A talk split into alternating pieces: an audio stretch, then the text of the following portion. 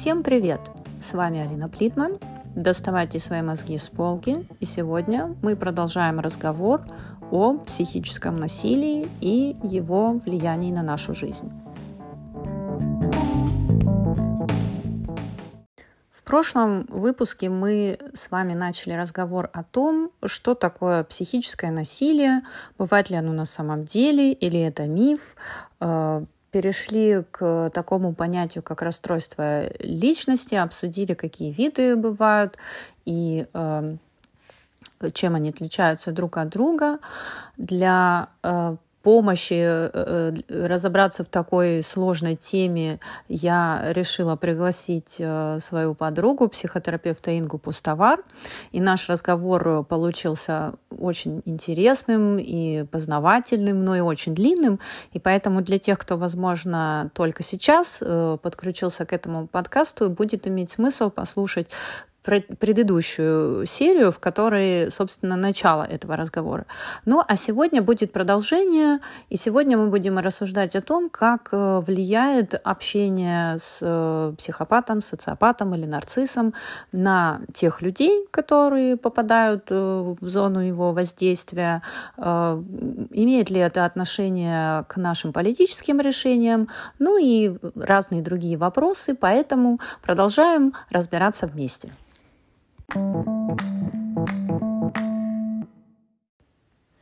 Ты э, вот сейчас упомянула, что на формирование расстройства личности у человека может повлиять то, с кем и в какой среде провел человек э, свои первые годы жизни. И я подумала, а каким же образом влияет общение с социопатом или психопатом или нарциссом на тех, э, кто попадает э, в сферу его влияния. Э, может ли такое общение тоже повлиять на человека и как-то его изменить?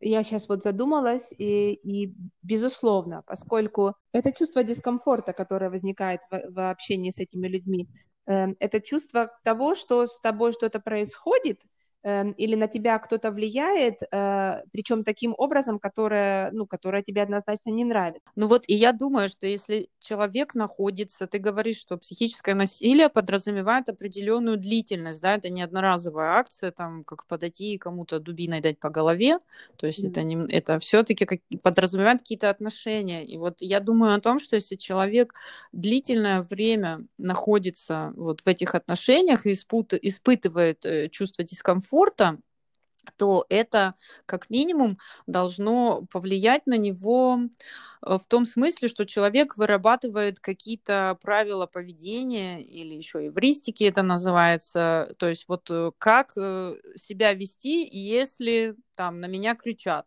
да, я что в ответ делаю? Начинаю плакать или бросаться предметами, или выбегаю из комнаты, или стою столбом, ну так условно очень упрощенно я называю.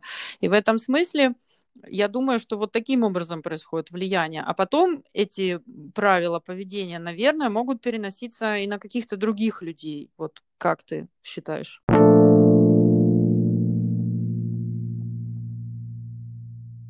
Инга, мы э, пытаемся понять с тобой, э, ну или ты понимаешь, я, а мне объясняешь, как э, влияет психопат на того человека, с кем он регулярно общается оказывает он какое-то влияние на поведение этого человека. Вот как ты считаешь? Очень многое, конечно, зависит от конкретно того, в каких отношениях человек находится с человеком, которого мы э, называем психопатом. И, как правило, влияние это происходит э, не напрямую, э, то есть в в начале а, отношений мы редко понимаем или редко раскусываем психопата как такового и стараемся от него э, держаться подальше. Эм, как я тебе говорила, это очень умные, расчетливые люди. Они знают, э, они думают прежде всего о достижении своих целей и используют людей э, для этого. Соответственно, психопат сделает все для того, чтобы войти в доверие к человеку. Он создаст со своей стороны оптимальные условия, для возникновения доверительных, хороших, крепких отношений, а уже потом эм, э, начнет пользоваться другим человеком для достижения своих целей. И, как правило, э, вот это вот пользование, оно будет происходить э, таким образом, что, ну, сама понимаешь, если тебя используют, если ты являешься предметом в руках другого человека для достижения какой-то цели, и, ну, чувствуешь себя при этом наверняка очень нехорошо. То есть это происходит э, более на эмоциональном уровне, но может также происходить и на практическом уровне. Эм, психопат, он будет, ему как бы ничего не, э, он не боится запачкать руки, ему ничего не чуждо, он будет прибегать к любым эм, э, способам, э, чтобы продвинуться дальше и, соответственно, использовать тебя. То есть он будет врать, он будет тобой манипулировать, он будет тебя обижать, и он как может даже довести отношения до таких, э, в которых возникает какое-то, какая-то зависимость, как э, эмоциональная зависимость, э, так и зависимость ну, какого-либо другого плана, не знаю, материальная или, или, или какая-то другая. Но он сделает все для того, чтобы ты был послушен, как бы, чтобы ты стал пластилином в его руках, а он при этом продвинулся дальше. Ну вот смотри, психопат подсаживает вот этого второго человека на такой крючок, да, и всячески делает, э, чтобы он не сбежал от него. То есть вот он это все устроил. Но вот я думаю о себе, я вспоминаю случаи, когда вот у меня было ощущение, что меня кто-то использует. Это очень неприятное ощущение. И я вот думаю, что если человек находится в таких отношениях, где его постоянно используют, и вот это вот постоянное вот это ощущение, но ну, это, мне кажется, даже больше, чем дискомфорт, и потом, если ты со временем даже вот осознаешь, это, вот ты говоришь, он так втирается в доверие, так ловко, так умно, мне кажется, это такое разочарование должен испытать человек. Это очень болезненное, э, болезненный опыт понять, что человек, которому ты там доверял или от которого ты даже, может быть, зависел там каким-то образом, просто тебя использовал. Мне кажется, что ну, рано или поздно это озарение все-таки происходит. И как этот человек должен потом доверять другим людям, вот выстраивать отношения. Мне кажется, вот в этом смысле это же очень массивное влияние на другого человека. Это, не знаю, там, выученная беспомощность или что это там такое происходит, но мне кажется, это очень интенсивное переживание, которое может э, очень сильно выбить кого-то из колеи, из такой жизненной. Безусловно, и в очень, как в большинстве своих случаев это именно так и происходит, все как ты описала. Но психопату это абсолютно все равно, потому что он не тратит свое время, свою энергию на то, чтобы подумать, а как будет чувствовать себя потом или непосредственно сейчас его собеседник, его партнер или э, тот, с кем он имеет э, сейчас дело. Он не задумывается о том, эм, что он наносит тебе вред, потому что им, для него это не играет никакой роли. Эм, то, что страда... Страдают от него эм, те, кто имеет с ним дело, ему абсолютно безразлично. Ну, то есть его это может интересовать только с той точки зрения, что вот не сбежит, да, ли от него этот человек, вот насколько этот уровень страданий уже превысил какой-то допустимый предел, что человек может просто разорвать эти отношения и избежать. И ему вот придется по-новому жертву какую-то искать и применять усилия. То есть я вот так, наверное, могу себе это только представить. То есть такой чисто утилитарный интерес, вот какую пользу я для себя могу из этого извлечь или вред. Да, именно так, Аля. Слушай, вот знаешь еще какие мысли меня посещают? Вот, может быть, из-за того, что э, про президентов там действующих э, говорят, что они там психопаты или социопаты или кто они там. А может быть, из-за того, что э, в философии сейчас э, как бы, ну не то, что это бы новая тема, эта тема не новая, но в эпоху дигитализации она приобретает немножко другую перспективу, где заканчивается общественное и начинается личное.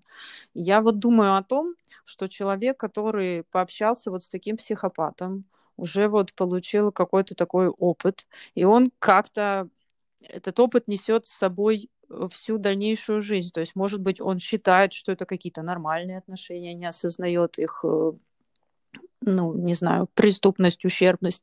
Может быть, он э, осознает, но не видит, вот как ты говоришь, вот эта беспомощность, он не, не видит выхода, считает, что по-другому не бывает. Не может ли это переноситься на какую-то ну, это, это личная сфера, да, это личная сфера человека, его межличностные отношения с другими людьми. Но из-за того, что сейчас так тематизируется вопрос э, вот этой диагностики расстройства личности у каких-то глав государств, не может ли быть такого, что ну, не знаю, сейчас просто фантазирую, какая-то часть людей, вот э, выросшая в таких отношениях или, может быть, в жизни встречающих почему-то вот таких людей, связывающих себя с ними отношениями, они вдруг начинают выходить за сферу личного и переносить вот эту модель отношений в общественное пространство, в политическое. И когда они выбирают там условного президента своей страны, им не кажется, что вот, э, вот этот кандидат, которого они выбирают, вот они видят, что он себя так же ведет, но им не кажется это каким-то странным, и у них не срабатывает такая сигнализация, что вот этого ни в коем случае нельзя. Как ты думаешь, это вообще возможно? Это мы сейчас уже фантазируем с тобой так. Да. Немножко в такую эзотерику ушли. Да, да. Ну, на самом деле, как бы почему нет? Мне кажется, это довольно-таки реальная фантазия. Просто, э, на мой взгляд, не стоит забывать, что, конечно, эм, управление страной, эм, как бы это, ну, уже да, немножко другой, скажем так, номер, чем, например, эм, не знаю, управление своей собственной семьей или своим большим или небольшим предприятием. Это уже как бы не имеет значения. Безусловно, масштаб совершенно другой. Да. Если мы посмотрим э, на всех глав государства, э, государств, эм, как бы ну, по всему миру, то я думаю, что везде мы увидим, что во главе власти стоят харизматические люди, люди с ярко, очень яркими личностями, с очень яркими э, формами поведения, в основном умные люди, эм, расчетливые люди, люди, которые по большому счету не хотят нанести вред своему государству, а э, имеют э, как бы, ну, э, скажем так, эм, мотивацию сделать для своей страны, для своего государства что-то хорошее. Поэтому как бы и в отношении Трампа, и в отношении других представителей эм, как бы, ну, правительств, государства, я считаю, что ну, нужно быть осторожно в этикетировании, нужно думать о том, эм, как мы называем этих людей, э, потому, поскольку эм, если посмотреть опросы, опросы, которые проводятся в разных странах, эм, в отношении э, своего правительства, в отношении своих президентов, то мы видим, что, как правило, э, в любой стране э, есть люди, которые абсолютно придерживаются этой линии правления, и есть люди, которые ну, ее не поощряют. Эм, поэтому эм, не думаю, что э, психи- люди с психическим расстройством на сегодняшний день могут стоять у власти в цивилизованных странах. Ты эм... думаешь, они бы, они бы не могли, ну вот условный какой-нибудь психопат не мог бы вот так вот э, со своей способностью к манипуляциям и к инструментализированию других людей, э, ты думаешь, его не интересовала бы такая э, сфера деятельности, как управление страной? Ну вот как-то, не знаю, для чего. Из тщеславия, не знаю. Э, я могу себе представить, что, безусловно, из тщеславия эта фантазия имеет место быть, но все-таки я надеюсь, что как бы есть довольно много эм, сфер и довольно много органов управления, которые, э, которые э, все-таки держат руку на чеку и э, ну, смогли бы распознать, э, раскусить человека, который ведом э, своими личностными какими-то амбициями, эм, а не интересами страны. Ну, ты знаешь, я тоже вот склоняюсь к тому, что вот ты совершенно правильно сказала, все-таки управление страной это другой масштаб, чем управление там семьей даже хотя бы. И эм, есть, конечно, такой соблазн э, к упрощению стремление такое, да, что это вот такой всемогущий человек, который вот так по головам прошелся, всех обманул, и вот он теперь во главе какой-то страны. Но я думаю, действительно, это настолько сложная система, управления государством, она зависит от такого количества разных акторов и разных э, других людей, что, наверное, все-таки какая-то вероятность, конечно, присутствует, но она крайне мала что вот какой-то такой колобок, и от бабушки ушел, и от дедушки ушел, и от всех ушел, и никто ничего не заметил и пропустил его. Думаю, что это все-таки, как мы вначале с тобой поговорили, такой маркетинговый ход и дань вот этой профанской, моде на профанскую психологию, да, когда вот сейчас любой у нас может себя назвать экспертом и там, не знаю, погуглить какие-то там признаки э, личностного расстройства и сказать, вот, смотрите, подходит, да, ну, наверное, в психологии часто такое бывает, что если взять отдельные критерии, они всем вообще, наверное, подходят во всех там каких-то заболеваниях. То есть это все-таки не просто какие-то критерии, а это какая-то совокупность и э, масштаб этих критериев, да, насколько это вообще проявляется. То есть, наверное, нельзя, нельзя все так списочек такой, знаешь, так чек-лист, его так галочками так, манипулятор, подходит там, я не знаю, там еще какой-то подходит, все, печать, психопат. Mm-hmm. Наверное, это немножко такой профанский подход. Ну, немножко, да, немножко. Я помню, знаешь, когда э, в, свое, в свое время в университете как раз был курс клинической психологии, как раз вот тогда впервые непосредственно встретились ну, с разными э, проявлениями э, психи- психических болезней, то помню тогда со всеми студентами вот смеялись, шутили, как раз когда вот, вот эту основную литературу проходили, потому что у каждого возникало чувство, о боже, и, и это подходит ко мне, и это подходит ко мне, и это подходит ко мне. И когда на семинарах эм, как бы, ну, обсуждали этот момент, э, то наши преподаватели, профессора, а, а это в основном были тоже люди, которые э, как бы работают в клинической области, они говорили, что, э, мол, вы чувствуете себя практически так же, как чувствуют себя простые студенты медицины, неважно, какую область они начинают изучать, им, поsto... им всем почему-то кажется, что и у них наверняка и вот эта болезнь есть тоже. Слушай, ну Слушай, это, ну мне это, кажется, мне кажется, известный феномен. Мы говорили, что у студентов психологического факультета такой же проявляется феномен, известный всем людям, которые когда-либо читали какие-то энциклопедии медицинские, да? Когда да. начинаешь читать симптомы. Помнишь э, в этом трое в лодке, не считая собаки, когда он там начал какой-то медицинский справочник читать и обнаружил у себя абсолютно все болезни, да, да, кроме беременности. Только вот симптомы беременности. Ну, он мужчина был, то есть по понятным причинам беременность у него не, не смог он сам себе диагностицировать. То есть э, касательно психических заболеваний та же, тот же принцип работает. Да. То есть вы все себя вначале диагностицировали, а потом, наверное, еще друг друга пришли. Точно. на лекции и диагностицировали. Ну, слушай, тогда, по крайней мере, это очень объясняет, э, откуда сейчас у людей соблазн диагностицировать всех политиков вот так вот заочно. У меня вообще вызывало всегда вопрос, можно ли вот так заочно кого-то диагностицировать. Ну, по крайней мере, это очень понятно. То есть тут и хайп определенный, и вот э, очень такое понятное желание. Вот я знаю э, все. Я выучил матчасть, сейчас я вам покажу свои знания. Слушай, знаешь, какой у меня еще вот был вопрос? Ты говорила, психопаты и социопаты, как я понимаю, тоже, они э, в своих проявлениях очень харизматичные, такие располагающие к себе. Э, и вот получается, люди, когда видят э, вот такого человека, ну, не знаю, наверное, они там улыбаются, как-то мило шутят.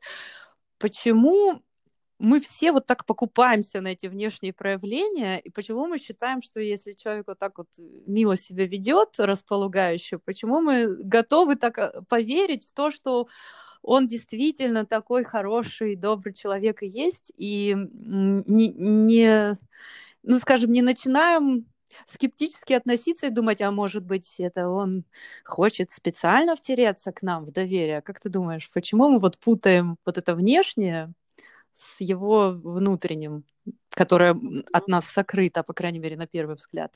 Mm-hmm.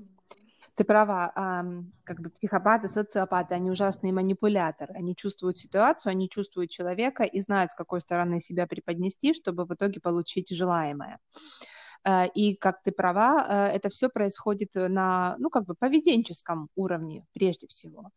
Эм, и мы все знаем этот феномен, э, если подумать о том, э, как мы общаемся с младенцами, и если немножко понаблюдать за собой, а так или иначе у нас, я думаю, что каждый взрослый человек имел хотя бы секундный контакт с младенцем, будь то в автобусе или э, в магазине, э, когда младенец, э, который не умеет по-другому артикулировать, как э, при помощи жестов и своего поведения, улыбается взрослому человеку, то это автоматически приводит к тому, что ну, в большинстве своих случаев мы улыбнемся ему обратно. Да, то есть такая форма э, как бы проявления э, контакта, э, проявления эмоций э, при помощи э, ну, наших жестов, нашей мимики, она у нас врожденная. Если смотреть на мир животных, то там тоже есть определенные жесты, определенные позы, определенные э, моменты поведения у животных, где сразу становится понятно, что этим как бы хочет выразить та или иная особь. У нас у людей это не намного э, по-другому. То есть если мы видим, что человек нахмуренный, человек стоит, да, сжавший кулаки, нам не нужно долго э, объяснять или пытаться понять причину его этого поведения. Мы автоматически, да, на интуитивном уровне, наверное, сделаем два шага назад. А, кроме того, имеет смысл или имеет место э, то, что мы люди, здоровые люди, психически здоровые люди, люди социальные. Нам необходимо общение, э, мы не хотим быть одинокими, э, нам нужны другие люди для того, чтобы мы чувствовали себя комфортно в жизни, но не для того, чтобы мы их использовали, да, а для того, чтобы, ну, мы, у нас, у каждого своя есть своя определенная зона комфорта, и в этой зоне комфорта всегда присутствуют другие люди. Нам всем необходимо определенное социальное поглаживание, то есть, э, ну, доброе слово со стороны другого человека, улыбка или похвала, поддержка и так далее. То есть это все э, как бы имеет место, и э, это простые наши врожденные потребности в этом социальном контакте.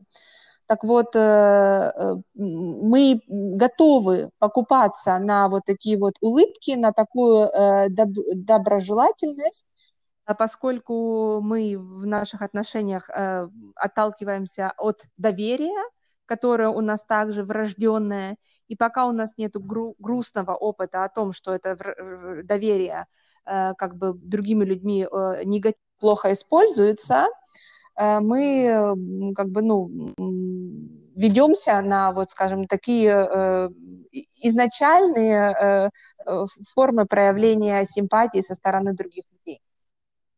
Слушай, ну на самом деле это очень классное объяснение ты сейчас дала, потому что вот я сейчас как-то по-другому поняла, почему это именно расстройство личности. Вот смотри, ты знаешь, что у меня есть собака, да, и я там очень много занималась ее воспитанием и изучала всякие методики, и действительно это так, что даже вот у высших животных, да, там у псовых, у приматов, они тоже живут в социуме, у них действительно есть вот эта невербальная форма общения, то есть они не разговаривают словами, но они разговаривают какими-то жестами.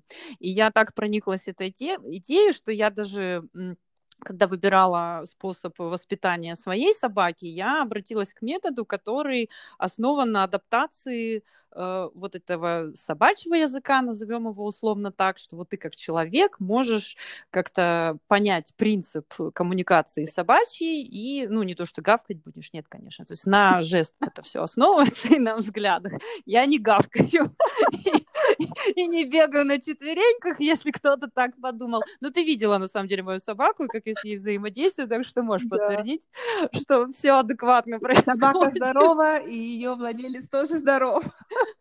Все, слышали? Это профессионал вам сказал.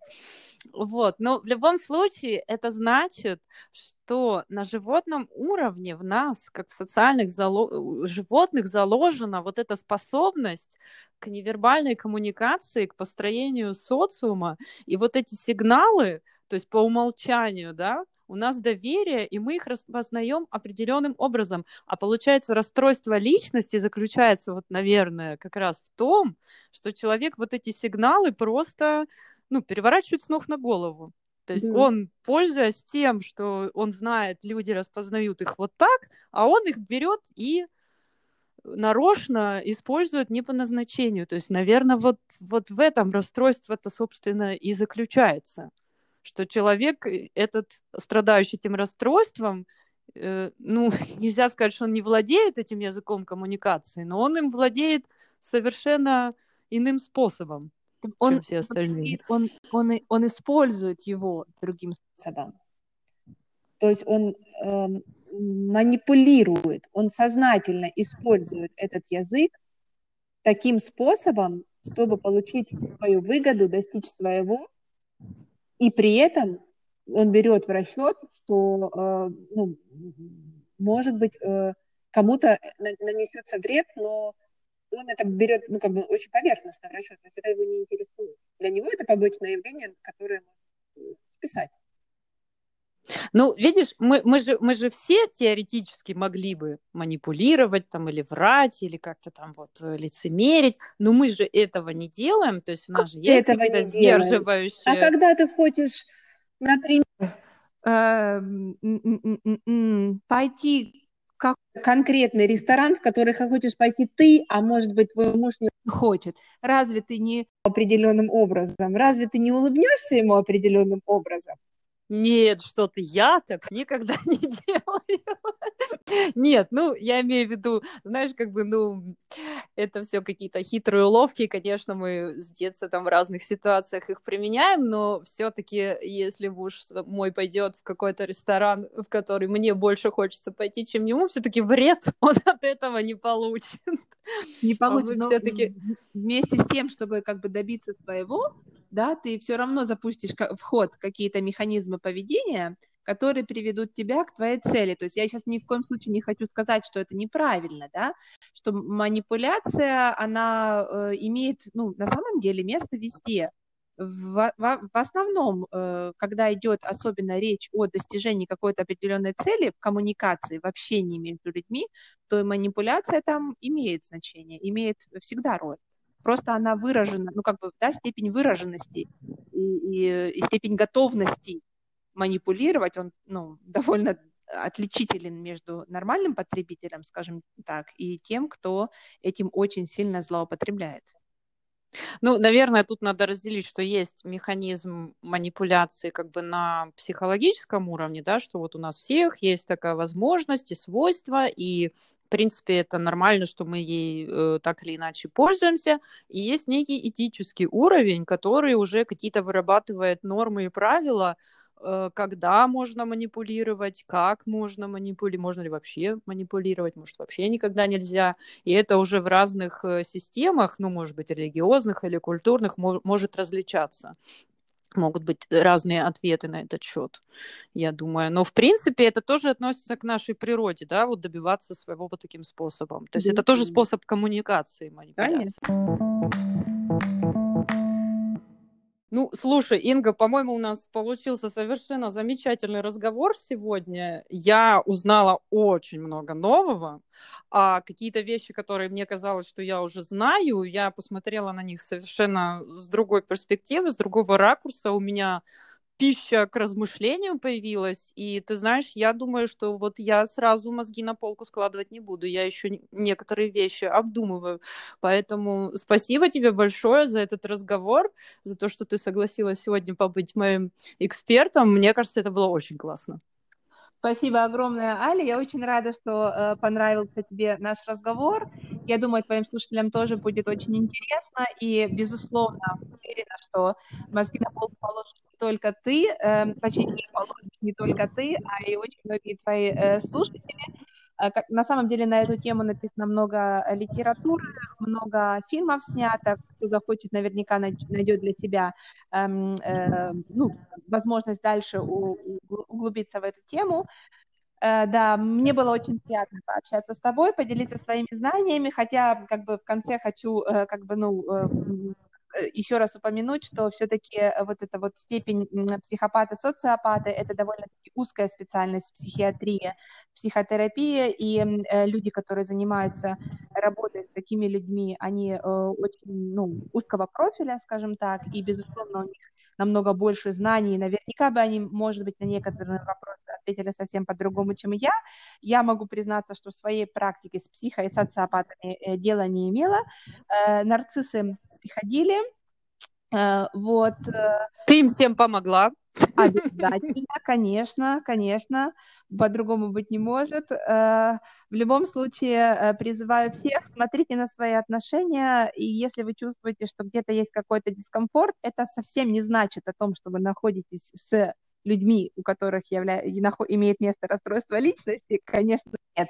Но э, все равно я за то, чтобы отношения с людьми были здоровыми, чтобы мы получили, э, получали от них удовольствие, положительные эмоции, а не стресс э, или какие-то страдания. Слушай, ну я думаю, мы с тобой сегодня выполнили такую программу минимум. Мы с тобой навели порядочек в терминологии, это первое.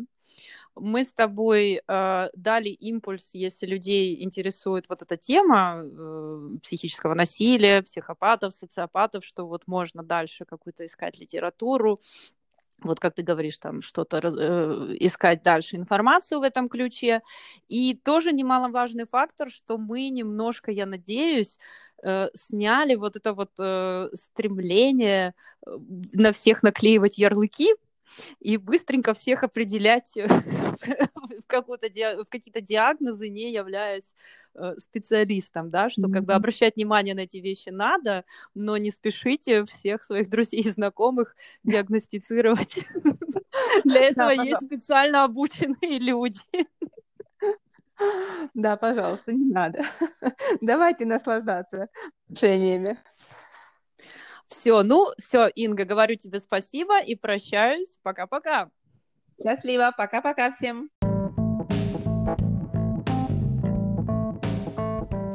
Ну что ж, на этом э, мы заканчиваем наш тематический блок о психическом насилии. Я думаю, после этих двух выпусков уже все сумеют разобраться, э, применяет ли кто-либо в вашем окружении к вам психическое насилие, и что нужно вам делать, и стоит ли бежать к психологу или обращаться к друзьям, и чем отличается психопат от социопата, и стоит ли их искать в своем ближайшем окружении. Я думаю, теперь у вас э, есть ответы на все эти вопросы. Возможно, тема вас заинтересовала, и вы захотите э, почитать еще какие-то книги или посмотреть какие-то фильмы на эту тему. Ну, а я прощаюсь на сегодня с вами и напоминаю вам, что не забывайте, э, в зависимости от того, в каком приложении вы меня слушаете, ставить звездочки, писать отзывы, комментарии и рекомендовать э, подкаст «Мозги на полку» всем вашим друзьям и знакомым и всем, кому это может быть интересным. Кажется, я что-то забыла. А, точно. Слушай, рассуждай. Не клади мозги на полку.